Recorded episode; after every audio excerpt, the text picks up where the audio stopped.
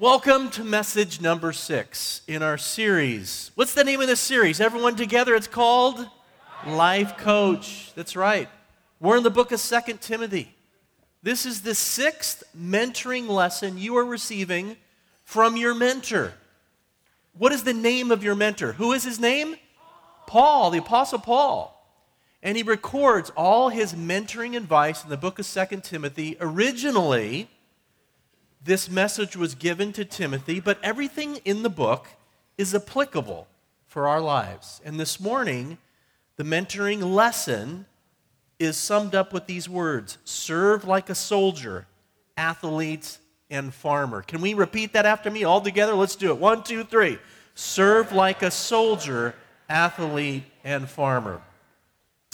When I was a kid, I grew up in San Ramon up through the seventh grade. And my favorite sport to play with my friends there in San Ramon, growing up as a kid, was without question football. And I mean tackle football. And what was amazing is that down the street, not far away, lived Kenny Stabler. That's right, number 12, the snake, Oakland Raiders. And arguably the greatest you know, quarterback for me last, at least then, that there was.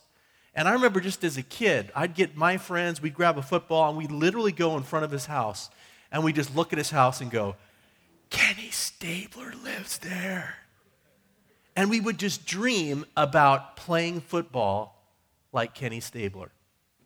At that same time in my life, when I was in the fifth grade, I also wanted to be like the coolest guy on TV. And of course, that was Steve Austin, the $6 million bionic man. I mean, without question, this is the guy every guy wanted to be like. One time, literally, I got on top of our roof and I jumped off our roof thinking I was the $6 million man. I quickly learned I was not the $6 million man. I was not even a $6 man. Today, when I golf, I'll often picture myself as Adam Scott.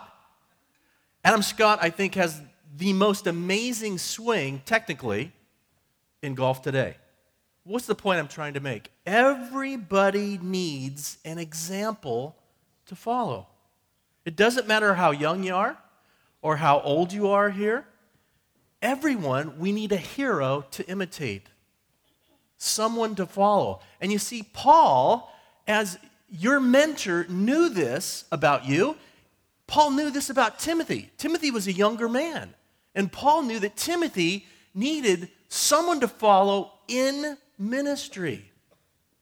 And you, know what all of us have in common this morning? All of us are called to serve the Lord. And here's the question How can we serve the Lord better? And the answer is by following the examples of certain ones that Paul gives us, our mentor, that will inspire us in our service. Because we all need examples. There are three examples that we're going to look at this morning. Three categories of people. We're going to take them one at a time because our mentor Paul gives them to us one at a time. 2 Timothy, you should be there, chapter 2, verses 3 to 7. Let's read the scripture first, starting in verse 3. Endure hardship with us, like a good soldier of Christ Jesus. No one serving as a soldier gets involved in civilian affairs. He wants to please his commanding officer. Similarly, if anyone competes as an athlete, he does not receive the victor's crown unless he competes according to the rules. The hard working farmer should be the first to receive a share of the crops. Reflect on what I'm saying, for the Lord will give you insight into all this. So, the first example that we should follow in serving the Lord, we should serve the Lord like a soldier. Let me ask you a question. How many of you served our country in any branch of the military? Just raise your hand. If you served our country, let's give these people a round of applause. Thank you. What Paul is saying is this He's the way that you served as a soldier, so should you serve the Lord. Paul holds up the soldier as an example for us to imitate. And Paul uses this example, this metaphor of a soldier, all through his epistles. And of course, in Paul's mind, he'd be thinking about the Roman soldier. But we see in the scriptures, 1 Corinthians 9 7, it's on your outlines, who serves as a soldier at his own expense? Ephesians 6 11, put on the full armor of God. Speaking about, you know, the Roman soldier and the armor, and he's liking this to, you know, a Christian. Philippians 2:25 I sent back to you Epaphroditus my brother and fellow soldier. Why does Paul use the example of a soldier as an example for a Christian? Because Jesus is our commanding officer, and, and we're at war, so to speak. The Christian life is a battle against the forces of darkness. It's a challenge, it's difficult, it's not a cakewalk. And some of you are experiencing that very battle this very week. I mean, Paul said in Ephesians 6 put on the full armor of God. We wrestle not against flesh and blood, but against about spiritual principalities of darkness. I mean, it's an invisible battle Sometimes it becomes visible, but there is a battle. And, and if you're going to do ministry and you're going to be a good minister, there's times you need to minister like a soldier. Now, I want to share with you from this scripture that Paul gives us five ways we should serve the Lord as a soldier. And the first is this we should endure hardships. Verse 3 endure hardships with us like a good soldier. I mean, you think of the hardships the ill treatment that soldiers receive. I mean, just with our experience, with the movies we've seen, you, you think about Saving Private Ryan, a movie like that, and what these men and women, mostly men back then in that movie, uh, endured. It's in, absolutely incredible. The books I've read, I've read so many books on the Navy SEALs. And you, you read about Hell Week and what these guys go through. It's absolutely incredible. In our Christian life and ministry, we need to expect and endure all sorts of hardships. You think of the hardships that your Christian brothers and sisters are enduring in places like Syria right now.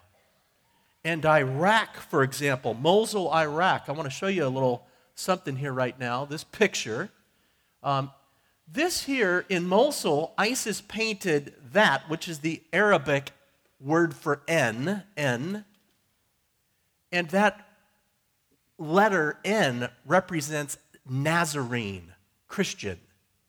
And ISIS spray painted that sign on the homes of Christians all throughout Mosul. Tagged the homes.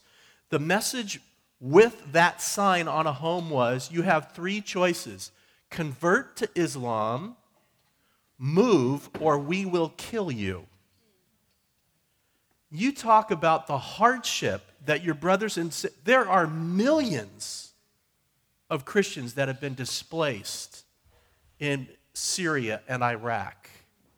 It's incredible the difficulty that they're facing with ISIS. And that's just one wicked regime that's trying to wipe out humanity or anyone that will not turn to their ideology. You know, I've seen so many Christians because of what someone said or did or this or that they just give up. They quit the church, they quit serving God, they get their feathers ruffled. And I look at these Christians in Iraq and I'm like, what an example. You talk about soldiering on. There's times I want to say to Christians, would you just man up? Would you woman up? Would you soldier up? Yes, the Christian life is not easy. It's a battle. And Paul is saying, Timothy, if you want to be successful as a minister, you got to be like a soldier sometimes. I, I don't know if you remember Gomer Pyle. I barely remember anything about Gomer Pyle, except I remember he always used to say, Golly, right? Did he say that?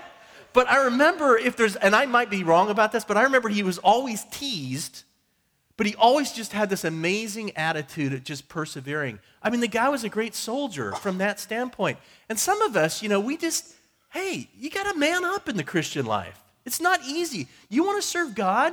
You're going to face all sorts of hardships. Soldier up. This is what Paul is saying. Second way, we need to serve like a soldier. We should be a good soldier of Christ Jesus. That's what verse 3 says. And there are good, bad, and in the middle of the line kind of or road soldiers.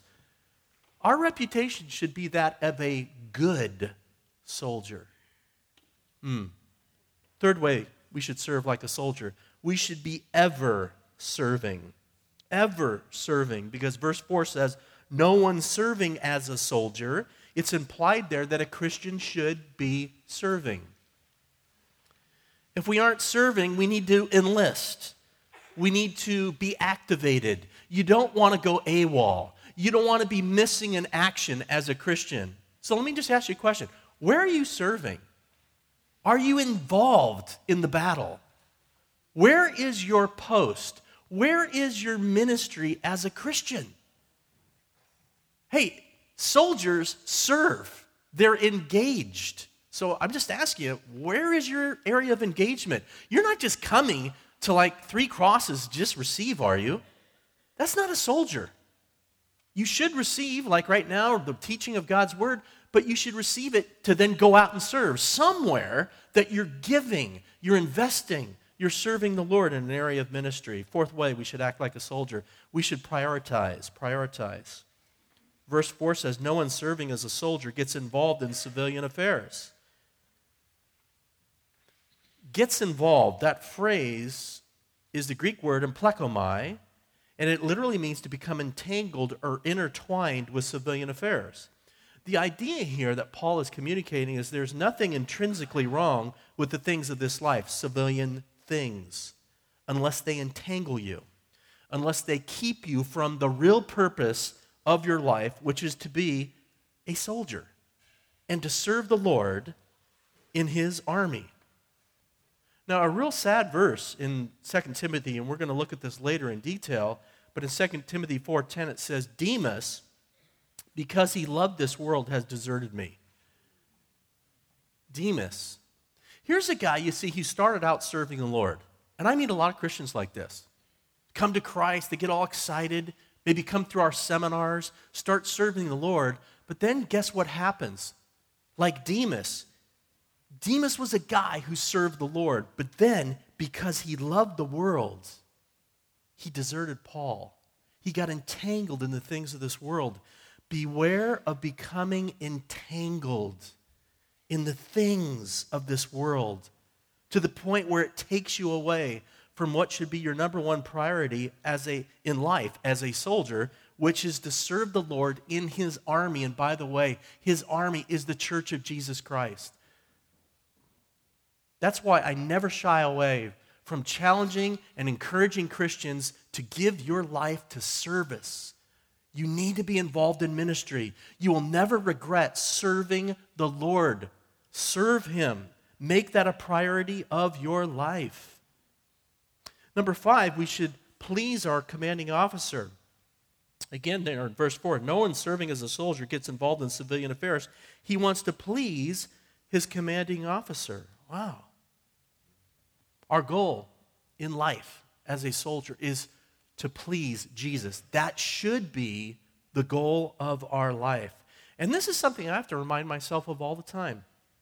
Mark, it's your goal in life to be the Lord's soldier, to not live your life to please yourself or to please others, but to please Jesus Christ. And you need to pray for us preachers. Because you want to know what the greatest temptation is as a preacher, and especially for me? I'm going to be honest with you. It's to please you. I can tell stories that can wow a crowd. I can be so humorous. I, I can do that on purpose. But God has had to talk to me about that because I am called to please Jesus Christ with my preaching, not you, not even me. He owns me. And guess what? I'm called to march to his orders, to say what he's called me to say. And I think there are ways, I'm just, I don't know. Every preacher has to answer for himself. Who's your message for? Who do you prepare your sermons for? I prepare my sermons, I pray for Jesus Christ. He's an audience of one, and you just happen to be in the way. Are there times I slip? Yeah. I mean, it's a it's an awesome thing to preach. It's a scary thing. I need your prayers. I'll tell you right now. I don't care what you're doing in ministry, what your call is in ministry, whether you're an usher, a greeter, Stephen minister, whatever you are, you are called to please Jesus Christ. not yourself, not someone else. Wow. See, and Paul, he's lifting up a soldier as an example for us to follow. You know, on, on the frigid night of February 3rd, 1943, the overcrowded Allied ship, U.S. Dorchester, picture of it right here, was carrying 902 servicemen, and it plowed through the dark waters near Greenland. At 1 a.m., a Nazi submarine fired a torpedo into the ship, killing many in the explosion and trapped others in the deck below. It sank in 27 minutes. The two escort ships were able to rescue only 231 survivors. In the chaos of the fire and the smoke and the oil, four chaplains calmed the sailors and distributed life jackets. When there were no more life jackets, the four chaplains ripped off their own life jackets and placed them on four young men.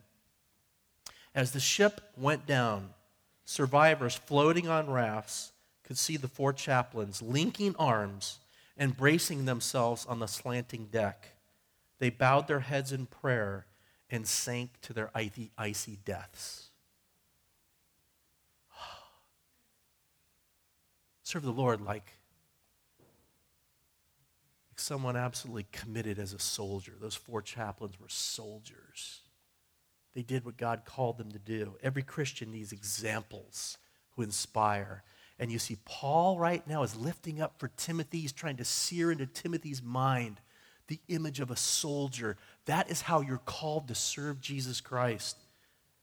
Enduring hardship, being a good soldier, serving, prioritizing, not letting the world entangle you, and pleasing our commanding officer. I'd like you to talk about that at your tables. Here's your discussion question. What most impresses you about serving the Lord like a soldier? Go ahead and talk about that. Okay, Paul is giving us three examples to follow in serving the Lord. The first is a soldier, the second is this we should serve the Lord like an athlete. Now, let me ask you a question. How many of you ever, over the course of your life, played on a team, an athletic event, a soccer team, football, baseball, badminton, does not, tw- tw- twiddlywinks, eh, you know, whatever, you know? Now, watch this. The way that you competed, you know, as an athlete, so should you serve the Lord. And that's what Paul's getting at here. Paul holds up the life of an athlete as an example for us to follow. When I was a senior in high school, I mean, the, the greatest team I ever played on was a baseball team. We went 18 and 0. It was incredible. And, and the way that we served, so to speak, on that team is how we are called as Christians to serve in ministry, like an athlete. And Paul gives us two ways we should serve the Lord as an athlete. Look, if you would, at verse 5. Look what Paul says. He says, no one, ser- no one serving as a soldier gets involved in civilian affairs. And then look down to verse 5. Similarly, if anyone competes as an athlete, he does not receive the victor's crown unless it competes according to the rules. Now, a couple ways that we're called to serve the Lord in ministry like an athlete. Number one, we should compete. We should compete. Now, Paul would have had in mind right here the competitors who enrolled in the Olympic or Isthmian Games, which were big back in Paul's time and are big in our lives as well. But watch this. You may never uh, compete as an Olympian athlete, okay? But in God's, God's eyes, when you serve in ministry, that has Olympic status. And the application is this we should compete, we should serve, we should join a ministry team. We should engage. We should be part of ministry. Refuse to sit on the sidelines. Be part of a team. Be a competitor in the greatest thing you can do with your, your life, which is to serve the Lord Jesus Christ in ministry. The second thing, beyond the fact that you should compete, is Paul says we should compete according to the rules. Now, Paul has in mind, again, a Greek athlete here. And in the Greek games, which were in Paul's mind, the judges were absolutely strict about the rules. And there were three rules in particular. Number one, each competitor had to be a citizen of his nation with a good reputation. Second, each competitor had to follow a specific preparation of 10 months of training and then swear they fulfilled that training before a statue of Zeus. And if an athlete was found defective in the preparation, he was literally disqualified from the competition. And the last rule if after an athlete competed, and let's say they won, and then they were have found to have broken some rule, they would be disqualified, they would lose the crown, which was a laurel wreath that they were running for or you know competing for. The point is this, just as an athlete must compete and engage according to the rules in a given competition to win the prize, so should we, as God's servants, compete according to the rules. So I want to give you six athletic rules to follow for any Christian ministry opportunity. These are six guidelines, athletic guidelines, that will help any Christian complete, compete in any ministry or on any ministry team and will help their team win. And winning in ministry ultimately means receiving the wreath of Jesus' affirmation, of hearing him say, Well done, thou good and faithful servant.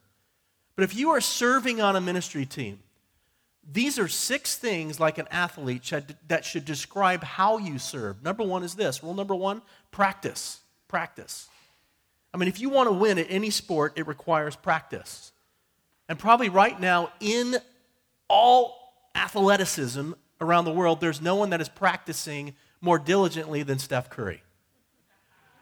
Thousands of people flock into stadiums to watch him practice, just to practice. Have you seen his re- regiment of what he does? It's absolutely mind boggling to see how he practices.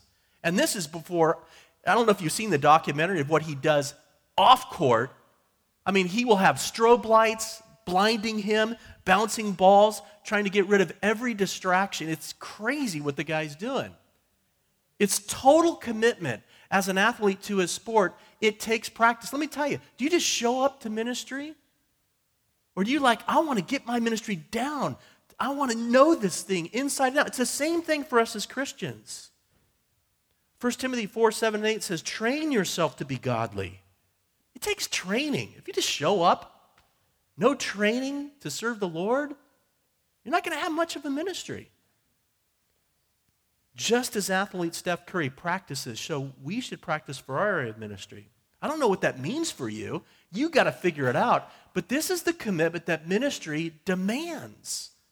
We're serving Jesus Christ. Second is attitude. If you want to win in any sport, it requires the right attitude.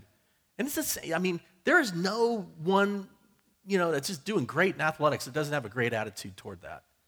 And it's the same thing in our Christian ministry. Even Philippians 2:5, your attitude should be that the same as that of Christ Jesus. Mother Teresa was once asked, "Don't you get discouraged? I mean, you're called to reach all these people on the streets of Calcutta, and look how few you're reaching." And you know, she said, "God's not called me to be successful. He's called me to be faithful." That's incredible attitude. Wow. Rule number three is listen. If you want to win in any sport, it will require listening to your coach and to fellow players. And it's the same thing in our Christian ministry. James 1:19, everyone should be quick to listen, slow to speak. Just as an athlete listens to their coach and other players, show, so should we listen to Jesus and other team members. Rule number four is position. If you want to win in any sport, it requires knowing your position and playing your position. I mean, if Steph Curry as a guard tried to play center and post up, it's just not going to work. Not going to work. It's the same for us in ministry. Do you know your position? Are you playing your position, your role? 1 Peter 4:10 each one should use whatever gift he has received to serve others. Whatever gift you have received, you should use that to serve others. If you have the gift of teaching, you should be teaching. If you have the gift of administration, you should do, be administrating. If you, gift, you have the gift of singing, you should be singing in the choir. If you don't have the gift of singing, don't sing in the choir. know your position if you want to be a blessing to that team and to us. I'm just kind of having fun with you, but it's not rocket science. Now, here's the thing watch this. A lot of Christians don't know what they're good at. You don't even know your spiritual gift. You need to come through our seminars. what can I say? You need to know your position. How can you serve God if you don't know where you should serve? Are you just going to continue to limp through life? Or are you going to like become an athlete? Become a soldier. Know where you're called to post up. Hmm. Uh, rule number five regulations. If you want to win in any sport, it will require following the regulations or you can be disqualified. In the 2004 Olympics, Matt Emmons, here's a picture of him right here. He competed in this three position event in which participants shoot from their stomachs, their knees, and their feet. You probably have seen this. And they shoot at a target, target 50 meters away. And going into his final shot, Emmons had the gold totally locked up. All he needed was one mediocre score for the gold. And instead, he shot at the wrong target one lane away, which no one ever does. It does. It's just an absolute fluke. And he got no score at all. Just as an athlete must follow the rules, so should we as Christians follow the rule, rule book. You, it's the Word of God. It's the Word of God. And as a Christian, you want to follow this book. It will lead you to be a competitor in the greatest thing you can do in your life, which is to serve the Lord Jesus Christ. Psalm 119, 105 Your word is a lamp to my feet and a light to my path. Rule number six for an athlete is best effort. If you want to win in any sport, it will require giving your best effort. I mean, you look especially at Olympic athletes, oh man. And that's who Paul had in mind. You talk about giving their best effort, a preparation and commitment. Wow. And, and this is who Paul is lifting up for us as an example for us to follow in ministry. And Ephesians 6 7 says, Serve wholeheartedly as if you were serving the Lord Jesus Christ. And again, all of us here, every single one of us, are called to serve. All of us need examples. We need someone to aspire after. And Paul is saying that's a soldier and it's also an athlete. We should serve the Lord like an athlete. We should compete you should be competing just like an athlete in ministry and compete according to the rules. What are the rules you follow? Practice, right attitude, listening, position, knowing it, following the rules, giving your best effort. Let's talk about this. What most impacts you about serving the Lord as an athlete, as you just heard that? Take a moment to talk about that. Okay, three examples. This is what Paul's given us this morning. Three examples to imitate, three examples to model our life of ministry after the soldier, the athlete, and finally, we should serve the Lord like a farmer. So, let me ask you a question. During the course of your life, have you ever, anyone here worked as a farmer, either part time or full time? Like, Look at this, okay? Yeah. Now, watch this. The way you worked as a farmer, so should you work or so should you serve the Lord. Paul lifts up a farmer, a very common image that Timothy could have connected. Timothy connected with all this soldier, athlete, farmer. He saw them around him, and Paul is just making a great point by finding the great attributes in each of these three examples and bringing them to the forefront and saying, This is a great example of how you should serve the farmer. Two ways to serve the Lord like a farmer that we see there in, in verse 6. The hardworking farmer should be the first to receive a share of the crops. The hardworking farmers, first of all, we should be hardworking. You know, I grew up uh, on a ranch from eighth grade on. We actually moved there my the summer of my seventh grade year. And uh, on a ranch, a 90 acre ranch on Crow Canyon Road, that, you know, primarily has cattle and animals and livestock, but I promise you, it requires a lot of hard work. getting up very early, fencing, being a shepherd to sheep, uh, milking goats every morning. I mean, my forearms were amazing. My brother and I would go down and we'd milk the goats. We used to call it, we would have udder wars. And I would just soak my brother Todd just in the right. It was great. We had so much fun, you know, milking and, you know, just, but it was hard work. It's hard work.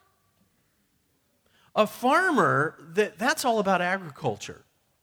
It's about crops and irrigation and weeding and cultivating and planting and harvesting. And maybe you're farming vegetables or fruit or wheat or whatever it is you're farming. But I, I have to tell you, there's times I'm driving like to Disneyland or going, and are you going through these farms and you see all these people out there working? They are some of the hardest working people on the planet, are farmers. And this is who Paul is lifting up for us to saying, this is, who, this is your benchmark for ministry.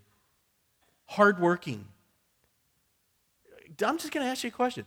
Does your ministry, is it characterized by hardworking? For some of us, we need to really grow in this area because we don't even have a ministry. We've been coming to church, we come to church, and we receive, we receive, we receive. And you're not giving your life away. And you're missing half of your Christian life. I mean, yes, there is a receiving, but there should be a giving. And if, you're, if there's not a balance of that, you are out of balance. You need both. The Bible speaks of both. And watch this when you do give yourself to ministry, it's called to be hard working. And the Greek word is kopio. It literally means diligent work, laborious work, toil to the point of exhaustion. That's the word that Paul's using in this hardworking phrase. And I'm te- you know, I know we know this in our hearts, but if there's any area in our life that should receive hard work, I mean, labor. It should be the ministry for which God has called us to serve Him. Ministry should be characterized by hard, rigorous labor, at times to the point of exhaustion. And there's times I do my ministry, there's seasons that your ministry goes in. Some of you have traveled with me, especially when we go overseas. And it's 20 hours a day sometimes pouring your life out. That, that, you know, we only have one life to live. Why spend it watching TV and sleeping when you can serve the Lord Jesus Christ and pour your life out? It's a beautiful thing. Now, this is what I want to do. I want to commend so many of you in this room right now because home builders is really the core in many ways of Three Crosses Church. Many of you come here to get your feeding because you are flat out so committed to ministry. I'm our pastor of ministry development. You know that. And you are find equipping here to then go out and serve the Lord. And I know many of you intimately. And you need to understand that as a pastor, you motivate me, you, you, you, you are an example to me. Because this is many of you your lives. You work 40, 50, 60 hours a week. There's times I call you guys up because I'm thinking about you and praying for you, and I get you on the phone and you're just coming home from work and it's 6:30 at night. And then you come here on weekends and you flat out pour your life out in service. And I just want to like commend you. I'm paid to be good, and you're just good for nothing. Are you following me? I mean, your example to me. You just are. I could go around, I could literally take an hour right now, go around this room, and talk to each of you about you and how you have spoken to me about your life and the ministry you're living, and it is so inspirational. Guess what? You are living out an example of a farmer who's flat out hardworking. And it's a beautiful thing for me to see. And I just want to encourage you as a pastor to keep on living that way. Watch this. You will never regret the, the sweat and the toil and the hard labor you're given to Jesus Christ. You'll never regret it in your entire life. It's what you're created to do. And for some of us who don't have a ministry, we got to wake up. hear this from the Lord. The Lord is speaking to you. You need to get involved in the game like a soldier, like an athlete, like a farmer. You need to have a ministry that you're giving your life to. That's critical. Yes, you need to make a living. Some of you are retired. And guess what? You don't retire from the Lord's work. Amen? You continue to serve like a soldier, an athlete, and a farmer. And if you're kind of gone on coast, you need to, you need to hear God's word. Because I'm telling you, you look at the Apostle Paul, he's in a prison, he's about ready to have his head cut off, cut off by Nero, and he's just flat out pouring his life out, writing all these epistles. He doesn't give up till the very end. And we see the same thing with Jesus. Jesus didn't give up until he's on the cross, and he said, he didn't even give up then. He just said, It is finished. And then he rose from the grave, and he kept on serving for 40 days, and then he went into heaven. And one day I'm going to do a series on how Jesus is working for you in heaven. Some of us don't realize there are at least six things that Jesus does for us still on earth from heaven seated at the right, at the right hand of God on his throne. He's still ministering. Hmm. We should be hardworking. Secondly, we should enjoy the fruit of our labor. And I see that uh, where Paul talks about in verse 6, he says, the hardworking farmer should be the first to receive a share of the crops. Yeah, the ministry can be labor intensive, but watch this. If you're a farmer, who, for example, who farms apples, there should be times you enjoy some of those apples. Are you following me? So, what does this mean? It means a couple things here. The ministry is hard work, but it should be rewarding. And there is incredible joy in serving the Lord. And when you're in the right area serving the Lord where God's called you, there is a lot of joy. People who don't have a lot of joy when they're serving the Lord, typically 99%, you're just in the wrong area. Find the right area, and the joy will absolutely just come exploding from your life. But you know, Psalm 126, verse 5 those who sow with tears, you know, in ministry will reap with songs of joy. There is, yes, hard sowing, but then there's joy. And probably for me, there's no greater joy than when I'm on the mission field, literally giving my life 18 hours a day, absolutely spent, but then I'm with nationals, I'm with just people, and it's just, oh man. And also when I'm with you on a Sunday, this is just my joy. When I can come later to here today in Seminar 201 and spend four hours pouring my life into those that are going to show up to the seminar today. This is my ministry. What's yours? I have great joy in doing these things. And guess what? There's joy for you also. Um, 1 Corinthians 15 58. Always give yourself fully to the work of the Lord because you know that your labor in the Lord is not in vain. I mean, the great joy is knowing one day we're going to see Jesus and Him to say, Well done, thou good and faithful servant, amazing. But the second thing Paul is really getting at here is that those who give their life in ministry, like full time in ministry, should be re- remunerated from the ministry where they serve. You should enjoy the fruit of your labor. Paul had to talk about this in all the churches where the church was just emerging and they were like struggling. How do we pay? Do we pay pastors all this? And you know, Paul talked about it in even 1 Corinthians 9:14. I've given you the verse. The Lord has commanded that those who preach the gospel should receive their living from the gospel. And it's an amazing thing to me. I just go, Are you kidding me? I get paid to do this? And it is an incredible blessing to give myself fully to the ministry and actually to be paid that's amazing.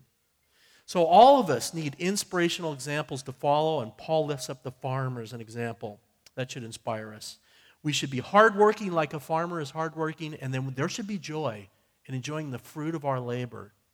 Talk about that at your tables. What most moves you about serving the Lord as a farmer? Go ahead and talk about that. All right, once again, I have great, astounding, amazing news for you. Absolutely incredible news. You have a mentor, you have a life coach, you're not going through life alone. This book called Second Timothy was written for Timothy, but also written for you because Paul is wanting to mentor you, and he's given you lesson number six this morning. And he's saying this serve. Serve like a soldier, like an athlete, like a farmer that is worth easily $1,000. easily. Because guess what? Some of us, we just don't know what our priority should be for life. We're just going through life and we're just not, God, speak to me. He is this morning. He's speaking. He's saying, serve, serve. And this is how you serve. Hmm. Now, let me give you two ways to apply Paul's mentoring advice about serving the Lord like a soldier, an athlete, and a farmer. And it's there in verse 7. Paul says, reflect on what I am saying. Number one, we should reflect on what Paul is saying. You know, to reflect, you need time. You need to get away and you need to think. And we're so quick to come in and, you know, hear the word and then run out. But you need to take this outline and you need to get away and you need to reflect. You need to think and reflect about your life. Reflect intensely on what it means to serve the Lord like a soldier and how that should look in your life. Ponder deeply what it means to serve the Lord like an athlete and what that means for your life. Think carefully what it means to serve the Lord like a farmer and what that means for your life. And the second, we should trust the Lord to give us insight.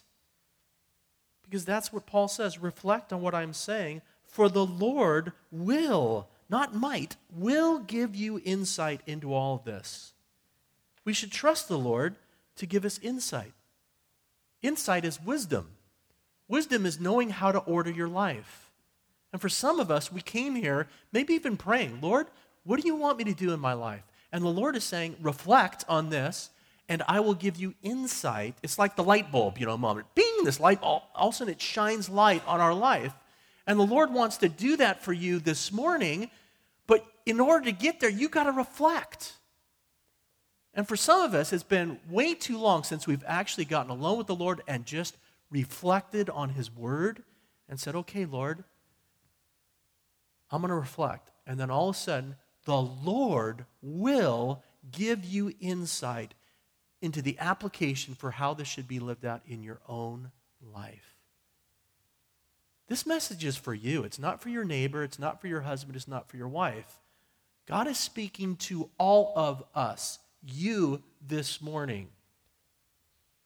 And the only way it's going to do something really cool is if you reflect and you listen and you wait for the light bulb moment, bing, God illuminates, and you say, I get it now. I'm going to move into that area of ministry. I'm going to begin serving this way or that way. I'm going to be, stop being such a wimp. I'm going to stop my life being all entangled in the things of this world. I don't know what the Holy Spirit might be saying to you, but if you're willing to reflect, He'll be willing to illuminate and show you. And that's pretty special. Let's pray. Lord Jesus, thank you for the privilege of serving you. Thank you that you've given us these concrete examples that we should follow in how we're called to serve you in ministry, whatever that ministry might be. We're to serve you like a soldier, an athlete, and a farmer. We all need examples. Paul knew that, and he gave us three this morning. Help us, Lord, I pray to reflect on what you're saying, and maybe we need to take this into some quiet time with you later. And then, Lord, we just pray that you would grant us that insight about our own life and ministry that you want us to receive today. Thank you that you're willing to provide that for us. And I pray that you would do that for each and every one. Thank you, God, for this amazing group of my brothers and sisters. It's so special to be together. And thank you for your presence. In Christ's name we pray.